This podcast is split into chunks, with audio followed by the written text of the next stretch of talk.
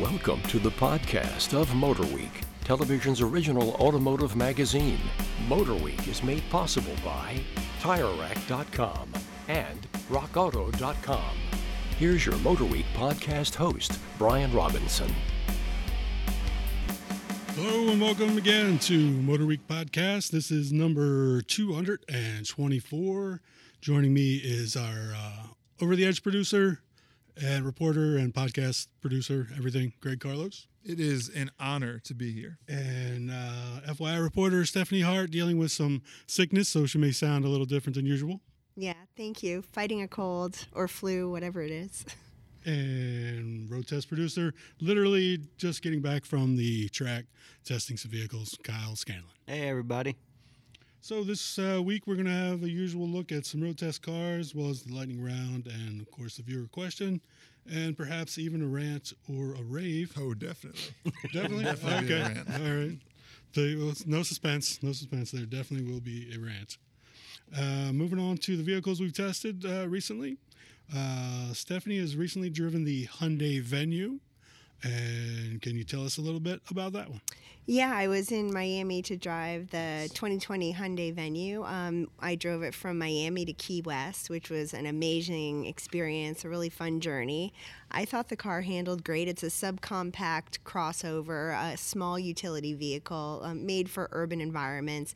Easy to park in the city, easy to maneuver in the city, and then when we got out on the highway, it was a pretty comfortable drive. I thought the seats were comfortable. I thought it was pretty spacious inside.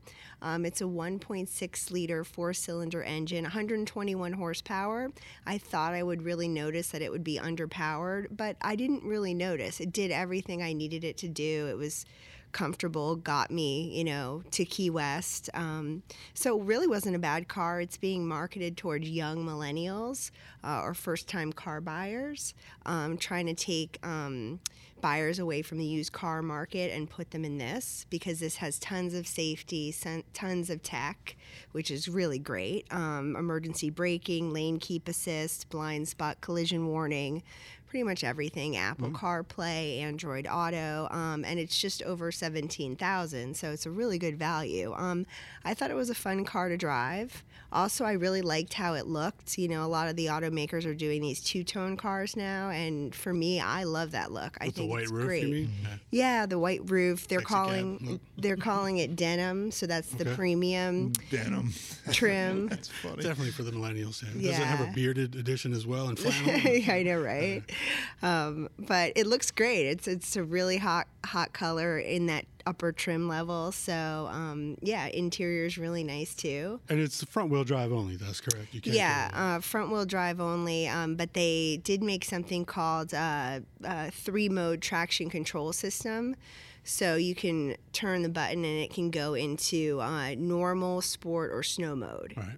So couldn't really test out the snow mode given I was in Miami and Key West, but Hyundai did a little bit demo to show how it would work. They set up a demo, and it seemed to work pretty well. So it would take the car from stop in the snow to going forward over icy patches. Right. So when they demoed it, it seemed like it worked pretty well.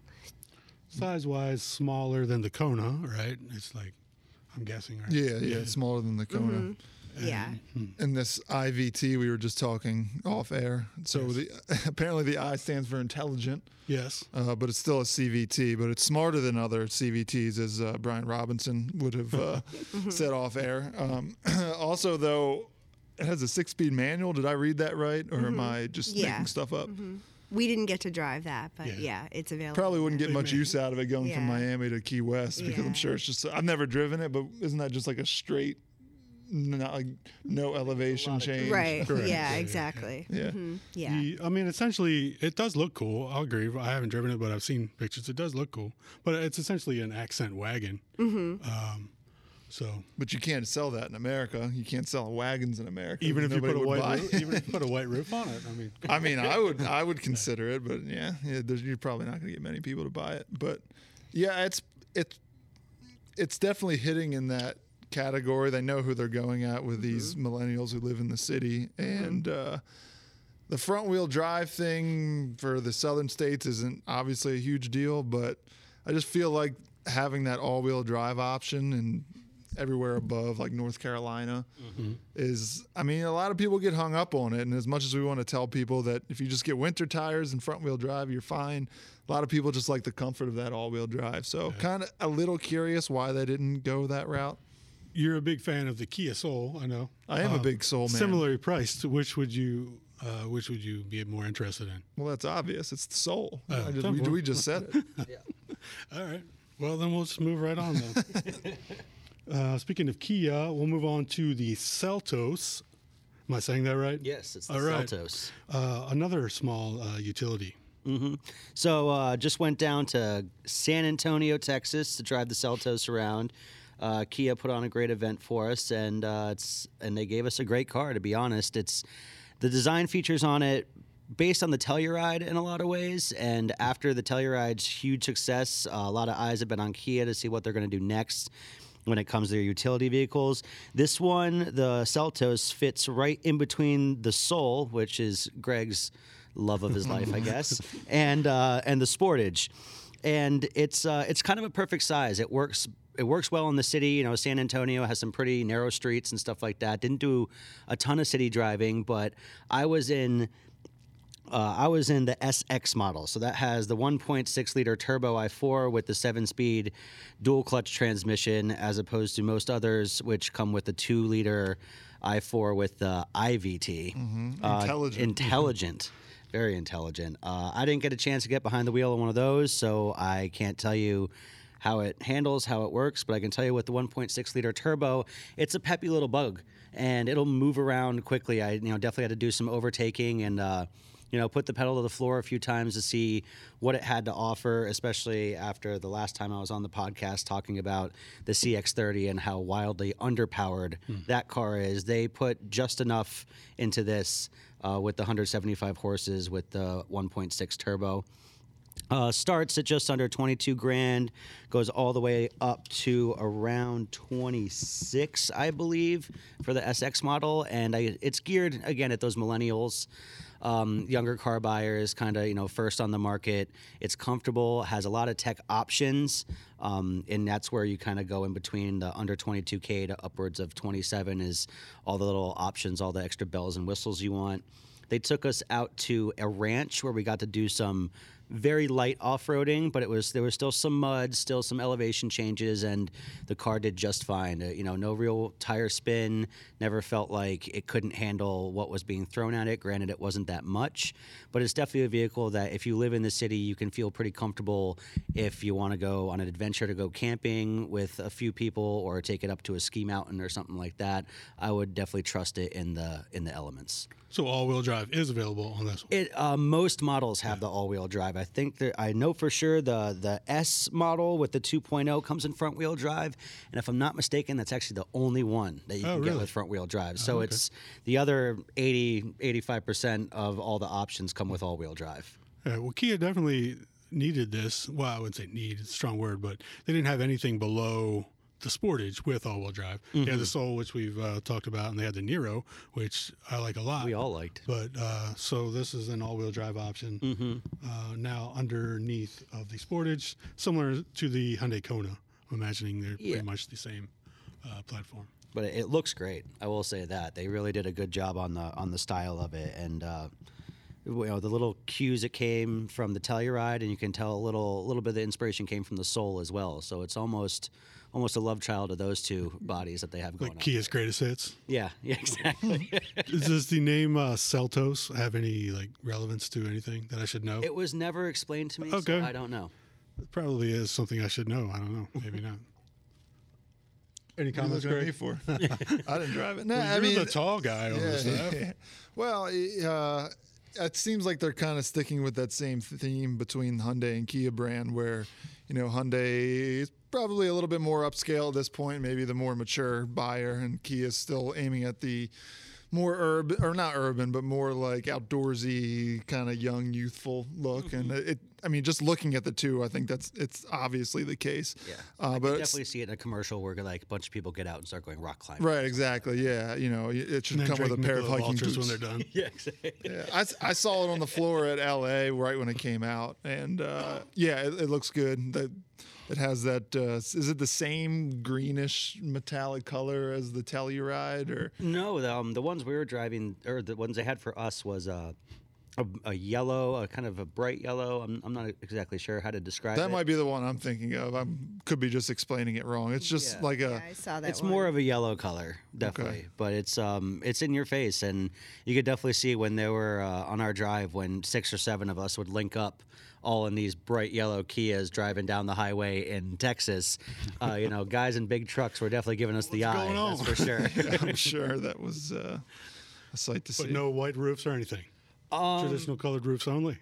I believe the roof was black, actually. Black. So I think it was two-toned. I could be mistaken, but I believe it was a little two-toned. I don't believe the roof was the same color as the rest of the body. Right. Yeah. If only there were a way to figure this out. Yeah. As I type in we had small computers that we keep in our pockets. If you're listening, this is happening. Talk amongst yourself. We're in real time looking at pictures. It is. Yeah. It is the two-tone. The two-tone roof with the black A pillar and C pillar.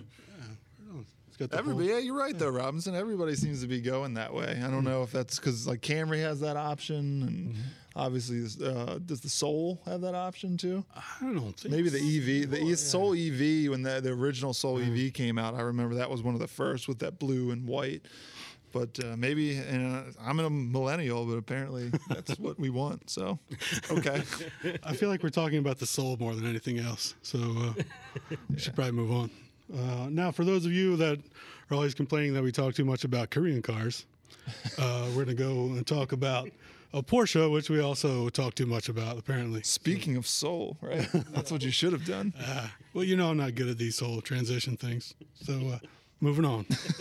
So I was actually recently in Portugal driving a trio of new Macan GTS models, and Macan GTS and the 718 family GTS, both in Cayman and Boxster form.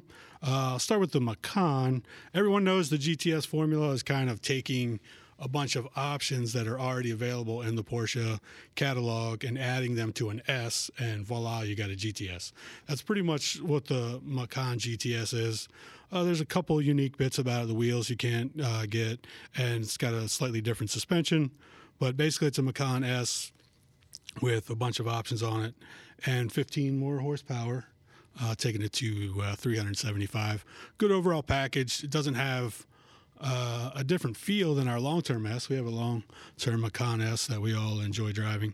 Has the same basic feel, but then if you go pushing it, you know, there's a little more there. Did you actually feel 15 extra horsepower? I mean, not individually, but does it just feel happier?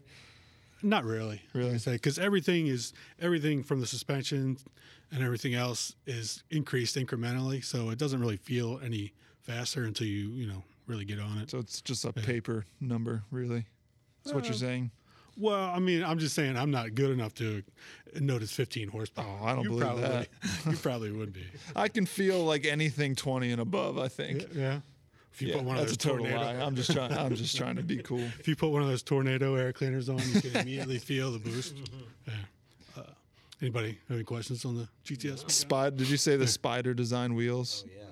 Yes. Is that what do we have on our? Because right now we have the same wheels we had before, or did they swap? Because we put we didn't put winter tires. Right. Porsche put winter tires on our long-term Macan. Same. I think they kept the wheels. Yeah, right? Same wheels. They swapped the tires. Yeah, but they're not. Are they Spyder design wheels? No, they're not. The Spyder actually are the same design that's on the 718 Spyder. That's why they're the 718 Spyder wheels. But look at that. That's a good transition over to the 718 side of the GTS story. This one's a little bit different compared to the Macan. As you may or may not know, there's a Cayman GT4, which is the high-performance Cayman. There's also a 718 Spyder, which is a convertible version of the GT4. These cars are just below those in the lineup, so... I'm not sure I can explain it better than that, but basically a Cayman S, then you would have the GTS 4.0 and the GT4. The Cayman S that has the 4-liter turbo. Then, if we're going in direct order, then it would be Cayman GTS with a 4-liter naturally aspirated. Correct. And then you move up from there to the Cayman GT4. Right. Correct. Which, yeah. This doesn't get confusing at all. Yeah. Well, it's a GT4 slightly friendlier for the street, basically, is what it is. Because that 4-liter naturally aspirated engine is the best part of just about any Porsche I've driven. It's not the same 4-liters in the GT3, but it's a version of that engine. And it sounds incredible. Revs to like 8,000 RPM. That kind of got lost with the current 718. Not that it's a bad car, but when you get into one that does have a 4-liter or even just, any other naturally aspirated, it brings that whole Porsche experience to a head. It's really cool. So, don't think of it so much as like a Boxster or a Cayman S, more of like a slightly detuned version of the 718 Spyder or GT4. And if you're into Porsches, you'll know exactly what I'm talking about right now. Everyone else is probably like, huh, what is he talking about? Any questions about that one? No. Is it manual only? Yes, 6-speed manual only, no PDK. Oh, that's fun. Yeah. And we drove the Cayman on the Estoril track there in Portugal, which was amazing. It was a really cool track. Good event altogether. Moving on. Speaking of fun cars, why do you give me such long lightning rounds? Because I like listening to you read. I actually have a recorded track of you reading, and I go to sleep to it at night. I hear it puts a lot of people to sleep. All right, here we go. Toyota used Daytona as a platform to announce updates to the Supra for the 2021 model year. First, a new 4-cylinder option, a 2-liter turbo with 255 horsepower and 295 pound-feet of torque, and 200 fewer pounds. Then it upped the output of the current 3-liter i6 turbo from 335 to 382 and 368 pound-feet of torque, essentially the same as the Z4 BMW, which the Supra shares a chassis with. What do you make of these options? Who wants to go first? I'll go. All right. I think reading the output of the 2-liter turbo and seeing that it's going to be a little lighter, I think that's going to be a really sweet car. I think the lighter front end, and it's still putting out decent horsepower, 255, and it's a really well-balanced chassis. I think that's going to be a really fun car to drive. I'm curious what people who bought the first, was it the A90 Supra, are going to think, because they have the 335, and then a year later there's the output of 382, which, like we said, is what the Z4 was originally, and now there's speculation, like, was there some sort of like internal deal between BMW and Toyota? You think they had to keep the Supra a little less powerful for the first year? I think pretty much everyone said that from the get-go when the Supra came out, But I shouldn't say everybody, but there was people dynoing these cars and saying that there was a lot more horsepower to the wheels than the 335 that Toyota was reporting, so maybe it's really not that big of a deal anyway. 82. The right numbers. It could be, and now they're just saying, all right, here it's officially on paper at 382. Kyle? All right, I definitely have to agree with Greg. I'm excited for the 2-liter turbo. Coming from, the cars I grew up with and stuff, and, being at a younger age where, things can really become a big part of your life was a lot of the Fast and Furious days where, 2-liter turbos and 1.8-liter turbos were the thing, and everybody wanted one, and a lot of people had them. And in my young delinquent, street racing days and stuff like that, I had a 2.0. Didn't throw a turbo on it, but it was still a blast to drive. And, with the 200 fewer pounds, with how well-balanced that chassis is, I think that thing is going to be a lot of fun to just grip and rip with. And it'll probably I would like to see us get one of the 2.0s at Roebling again next year, just to see what it would be like around that track when we had, the 335 i6. So, Stephanie? Yeah, it's going to be great. Really not much else to say. It's interesting because we did, as Kyle mentioned, we did have a Supra down at Roebling last month, and everyone said it was a blast to drive, but a lot of people said it could use some more power. So, voila, here we go, and there's more power. So I think it's exactly what it needed, and may have even had it all along. I don't know, but it's an amazing chassis to begin with, so that should be awesome. Any other comments, Supra related or otherwise? Nope. All right, viewer question. This is from the Sean, and I will on Twitter. And Robinson is a frequent visitor of Twitter. Yes, that is correct. And I'll just get to the Sean's question. I just watched your Driver's Choice Awards show, and I've got a question. Why no mid-size pickup truck award? You break down cars and SUVs, but not pickups. So, Tacoma, Ranger, Gladiator, Colorado, Canyon, Frontier, which is it? Who wants to go first on this one? I mean, right off the bat, looking at the list of cars that the Sean gave us, I would just, off my heel, say Tacoma. But, driven the Ranger, driven the Gladiator, older Colorados, a little bit of time behind a Canyon, behind the wheel of a Canyon, and no driving experience in the Frontier. But, I don't know why we don't have that segment in our awards. Well, for many years, I'll answer that, and then I'll get to the Sean's question.